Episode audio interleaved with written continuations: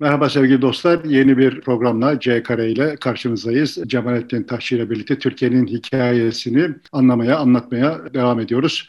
1965 seçimlerine kadar gelmiştik. Hem Türkiye'deki değişimi, dönüşümü, gelişimi aktarmış hem de aynı zamanda Batı'da ne oluyor aynı yıllarda neler değişti Amerika ve e, Avrupa'da onlara biraz değinmiş idik.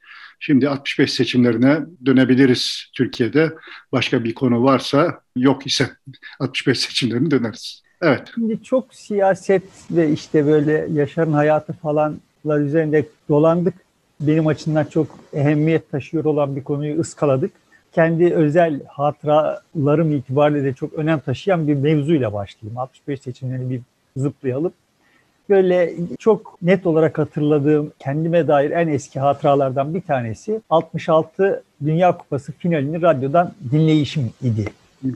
Ne kadar yani ben çok net olarak hatırlıyorum da bu net olarak hatırladığım şey gerçekliğe ne kadar uygun onu çok iyi bilmiyorum ama birçok şey söylüyor o hatıra. Yani biz artık İzmir'e yerleşmiş idik ve fakat işte yaz tatilinde Eskişehir'e gitmiş idik. Eskişehir'de anneannemlerin evinde duvarda şöyle yüksekçe bir yerde radyo vardı işte salonda. Hatırladığım kadarıyla salonda ben ve kardeşimden başka, ben 10 yaşındayım, kardeşim 8 yaşında, başka kimse yok. Radyoyu açmışız ve Dünya Kupası finalini heyecanla dinliyoruz yani. Evet. Benim bildiğim kadarıyla Türkiye'de radyodan naklen yayınlanan ilk Dünya Kupası finali işte o trajik finaliydi yani 2-2 bitip sonra çizgiye vuran topun gol sayılması vesaire üzerinden bir yıl spekülasyonun yapıldığı, sonunda İngiltere'nin kazandığı, ev sahibi olduğu kupayı kazandığı finali ilk defa Türkiye'de radyodan naklen izledik diye hatırlıyorum. Ve bundan sadece 8 yıl sonra 74 Dünya Kupası'nı Türkiye televizyondan canlı olarak izledi tamamını. Yani bu bizim içinde yaşadığımız dönemin 74'ü ben de köyde izlemiştim mesela. Evet. Böyle bir kalabalık kadınlar arasında çoğu da okur yazar değildi o kadınların ama büyük bir kalabalık içerisinde izleyebilmiştik. Yani dünyada olup biten bir olayı küçük bir köyden topluca e, bir araya gelip izleyebilmiştik. Evet yani bu bizim içinde içine doğduğumuz Türkiye'nin ve dünyanın nasıl bir değişim geçirdiğini, geçiriyor olduğunu çok şık bir göstergesi bence yani. Yani o 8 yıl önce radyodan bir Dünya Kupası finalini dinleyebilmek bir devrimdi ve 8 yıl sonra o devrim Antik Mısır'a ait bir şey haline aldı. Bunlar çok önemsiz görünüyorlar. Halbuki yani bizi bütün bunlar biçimlendirdi. Yani böyle işte üzerine çok konuştuğumuz laflar vesaireler falan filan değil. Biz bu yani sonuçta dünyada oluyor olan ve bütün dünyanın kulaklarını kabarttığı bir şeye bütün dünya ile birlikte kulak kabartabiliyor olmak çok anlamlı bir farktır yani. Bizden önceki nesiller dünyada böyle bir şeyler olduğu zaman olduğundan bile haberdar değillerdi. Nerede kaldı ki onu naklen takip edecekler. Ve bütün dünya bir anlamda senkron oldu. Türkiye'de bu senkronizasyona dahil oldu. Yani bildiğim kadarıyla o benim radyodan dinlediğim, ilk dinlediğim Dünya Kupası finali zaten dünyada naklen televizyondan yayınlanan ilk Dünya Kupası finali. Muhtemelen ilk maç yani. Şimdi bu kadar hızlı bir biçimde bütün dünyanın değişiyor ve senkronize oluyor. Dünyanın insanların muhatap olduğu şeylerin muhtevası, şekli, her şeyi tepeden tırnağa değişiyor olan bir dönemden söz ediyoruz. Bunlar çok önemsizleştiriliyor. Özellikle böyle işte kendilerine sol diyen, solcu diyen birileri de bu değirmene çok su taşıyor. Ya işte futbol afyondur da işte filan falan gibi böyle bir yığın geyikler dolanıyor. Bunlar gayri ciddi işler olarak görülüyor. Halbuki onların rol modeli olan Sovyetler ve o Doğu blokuna ait ülkeler bu işleri çok ciddi alıyorlar. Yani o dünya kupalarında sistematik olarak Sovyetler Birliği yer alıyor. Çünkü bunlar çok toplumların biçimlenmesine vesaire falan falan çok müessir şeyler. Şimdi bütün spor dallarında Sovyetler Birliği e, yer alıyordu ve hepsinde de kazanmak için özel çaba harcıyordu bu dönemde. Evet, şimdi gücüm yettiği kadar olayları birbirine bağlamaya çalışacağım zaten bu anlamda. Şimdi Hasan Hüseyin'in Kara Gün Dostu diye bir şiiri vardır. O şiirinde der ki bir yerde biliyorum matarada su, torbada ekmek ve kemerde kurşun değildir şiir. Ama arkasından devam eder.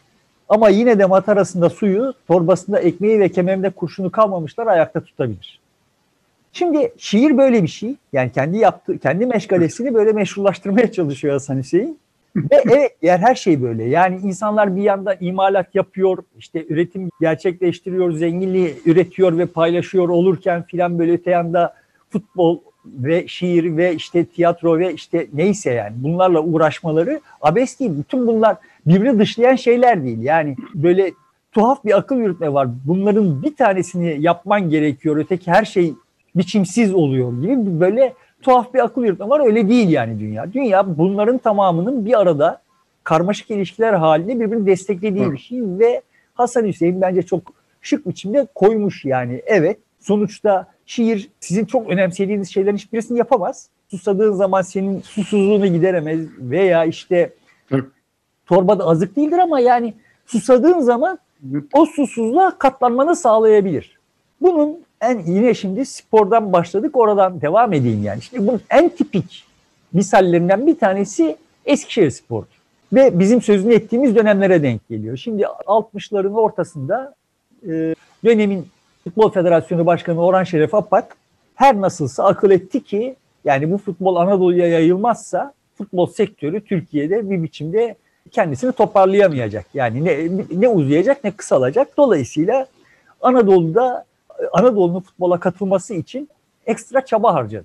Bu dönemde Eskişehir Spor'un Eskişehir İktisat Ticaretler Akademisi'nin futbol takımı da üniversiteler arası turnuvada şampiyon oldu galiba ya da yani çok iyi bir performans gösterdi ve Orhan Şeref Apak Futbol Federasyonu Başkanı olarak buna tanık olmuş ki telkinde bulunmuş. Yani siz bir futbol kulübü kurun ve liglere katılın diye. O zaman işte Süper Lig diye bir şey yok ki o yeni icat. Bir birinci lig var bir de onun altında ikinci lig var. Bu Eskişehir Akademisi çocukları Eskişehir'deki birkaç şeyle bir araya gelip amatör kulüple bir araya gelip Eskişehir Spor'u teşkil ediyorlar ve ikinci lige katılıyorlar. Daha önce söz ettim galiba. Sonuçta işte statü gereği aslında ligi Bursa Spor'un gerisine bitirdikleri halde Bursa Spor'la playoff oynamaları gerekiyor. Playoff'ta Bursa Spor'u yenip Bursa Spor'dan önce birinci lige çıkıyorlar. Oraya kadar birinci lig dediğimiz lig ağırlıklı olarak zaten 59'da kurulmuş. Ağırlıklı olarak İstanbul, İzmir, Ankara takımları bir de Adana Demirspor var. Yani başka herhangi bir şehrin takımı yok. Yok. Hikayeyi tamamlamak için şunu hatırladım, bunu öyle tutmak gerekiyor. Eskişehir hızlı bir biçimde irtifa kaybetmeye başlamış. Adı konmamış ama Eskişehirler bunu hissediyorlar. Yani o 50'lerden önceki hızlı yükselme, şehrin hızlı yükselişi durmuş. 60'larla birlikte durmuş. 50'lerle birlikte durmuş. Demokrat Parti'nin politikaları icabı yani demir yollarının yerine karayollarının ve kamu sektörünün yerine özel sektörün gelmesiyle Eskişehir enerji kaybetmeye başlamış, pırıltı kaybetmeye başlamış ve bunu Eskişehirliler bir biçimde hissetmişler yani. Şehrin üstüne bir ağırlık çökmüş ruh durumu olarak. Burada Eskişehir Spor birinci lige çıkıp ilk sezon çok da başarılı olmadı. İkinci sezon da yanlış hatırlamıyorsam çok başarılı olmadı. Fakat üçüncü sezonunda yani 68-69 sezonunda şampiyonluğa oynamaya başladı. O sezon Eskişehir Spor Türkiye'de e, ligi ikinci bitiren ilk İstanbul takımı olmayan takım oldu. Yani daha önce ligi üçüncü bitiren bir Gençler Birliği vardı. Bir kere bir sezon.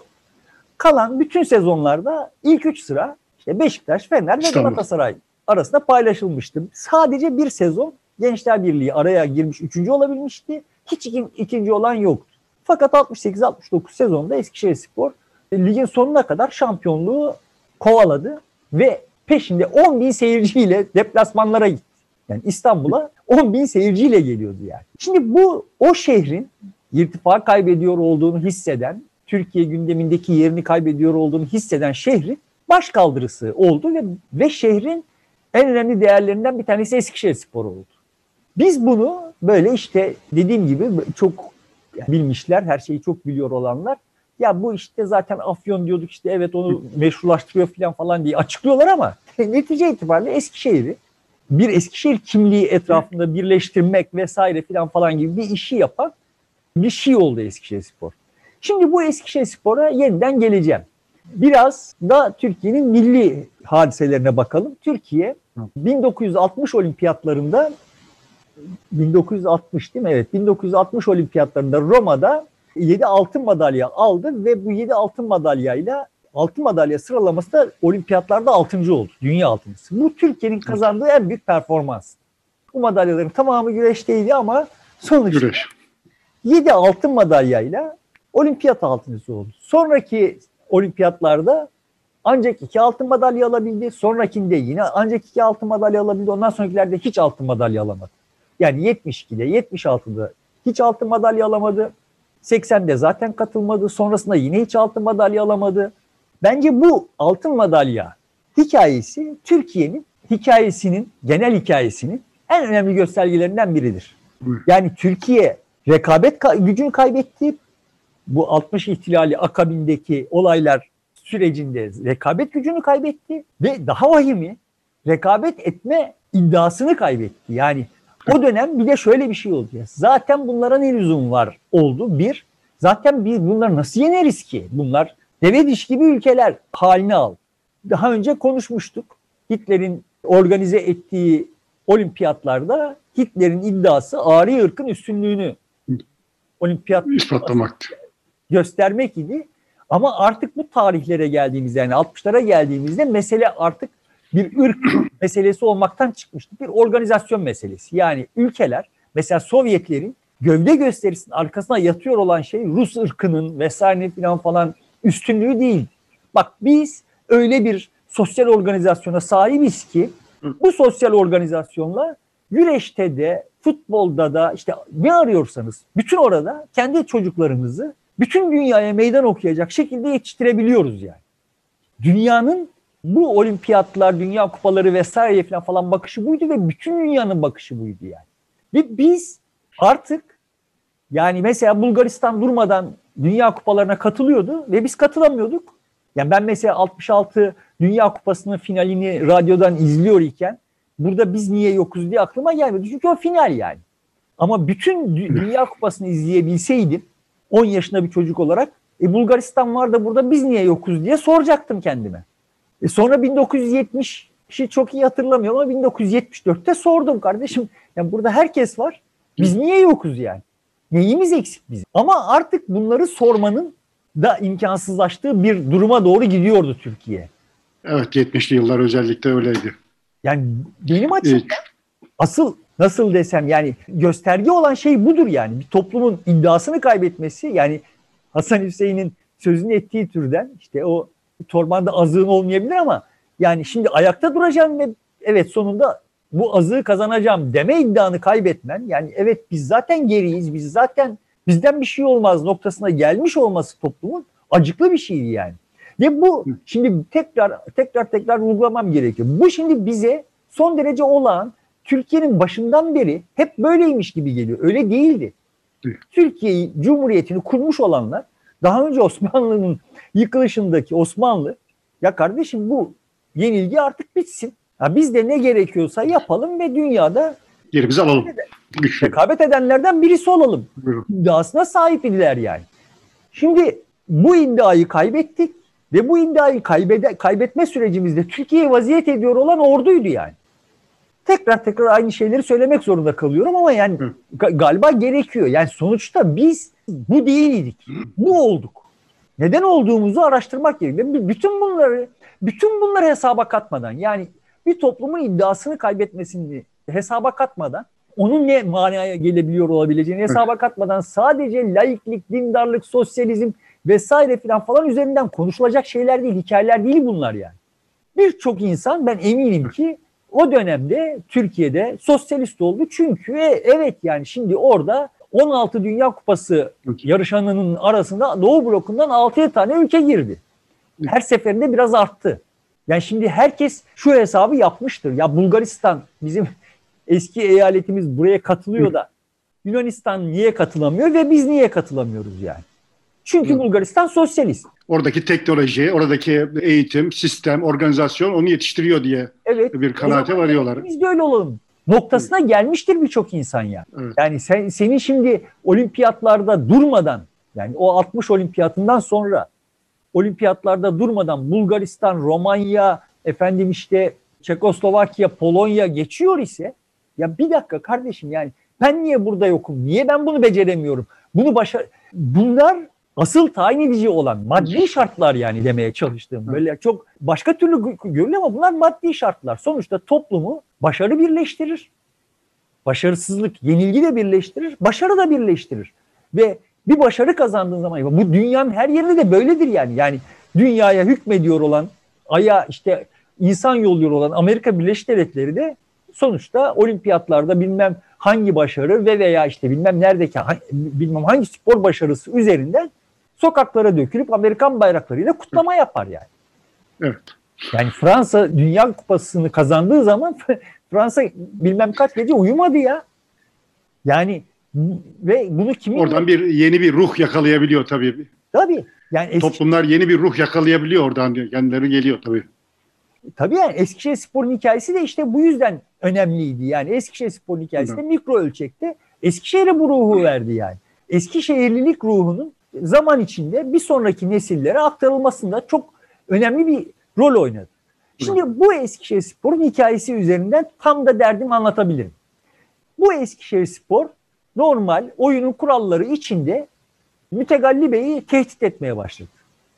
Ve bu tehdit de karşı İstanbul'un Dükalığı, İstanbul Dükalığı'nın gösterdiği reaksiyon şu oldu. Hakemler, federasyon vesaire vasıtasıyla Eskişehir Spor'un önünü kestiler. Çok reel, çok net, çok kör gözün parmağına hakem hataları yapıldı. Olay sadece burada olmadı. Yani mesela İsmail Arca diye bir futbolcusu vardı Eskişehir Spor'un ve Anadolu'dan gelip milli takımda kaptan olan ilk futbolcu oydu. 49 kere milli oldu. O dönemde milli maç sayısı az olduğu için böyle 50 milli olmak büyük bir marifetti yani. Evet, tabii. 49 kere milli oldu.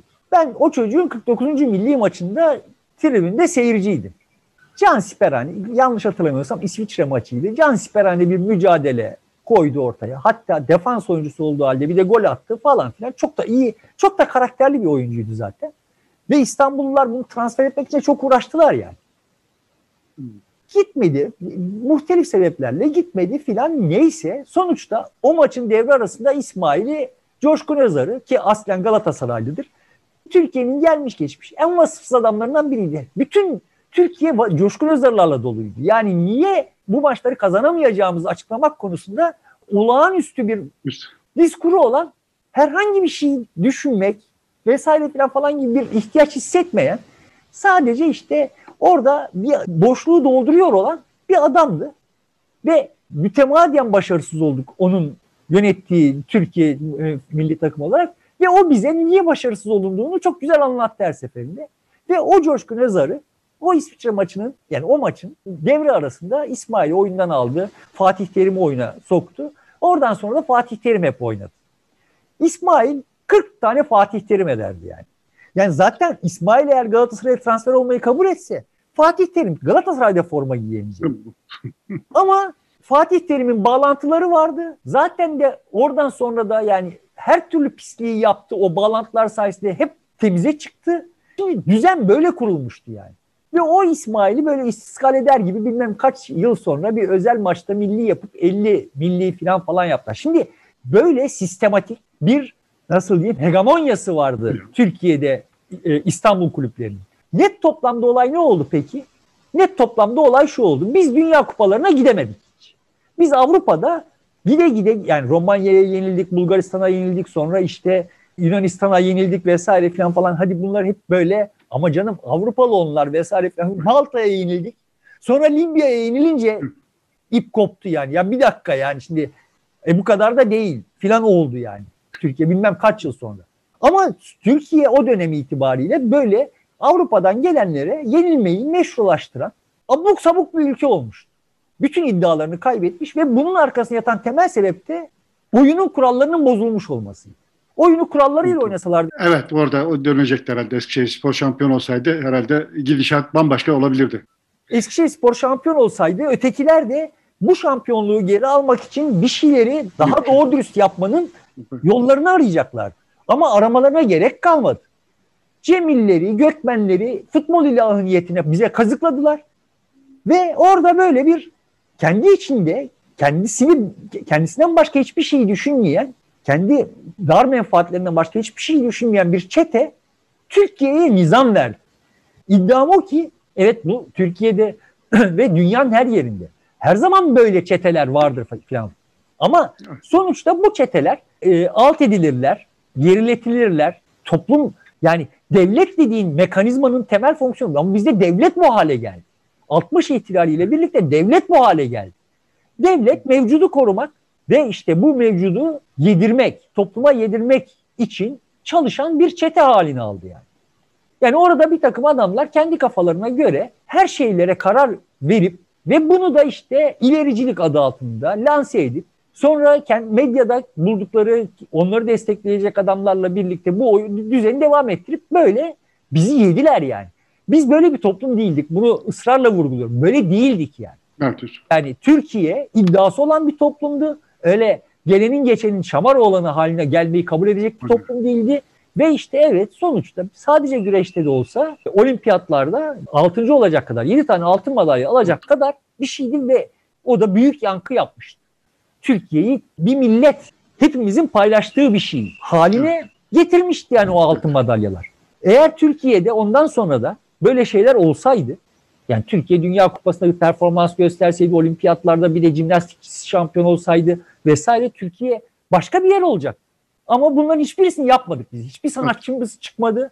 Yani şöyle deve dişi gibi Avrupa'da işte bilmem kaç satan bir romancımız, bir sinemacımız vesairemiz olmadı. Yani böyle acıklı ve sosyalist hikayeler anlatan ve işte o sosyalist çetelerin içinde bir yer kazanan sinemacılarımızın dışında Avrupa sinemalarında, salonlarında bilmem kaç yüz bin kişinin, bilmem kaç milyon kişinin seyrettiği filmler yapamadık. Hiçbir şey yapamadık. Bütün bu kırılmayı 60 ihtilalini ve onların e, yapıp ettiklerine bağlıyorsun. Ondan sonra Türkiye'nin bu noktaya geldiğini söylüyorsun. Kasıtları ee, ister... elbette bu değildi yani. Evet değildi ama sonuç itibariyle doğan buydu.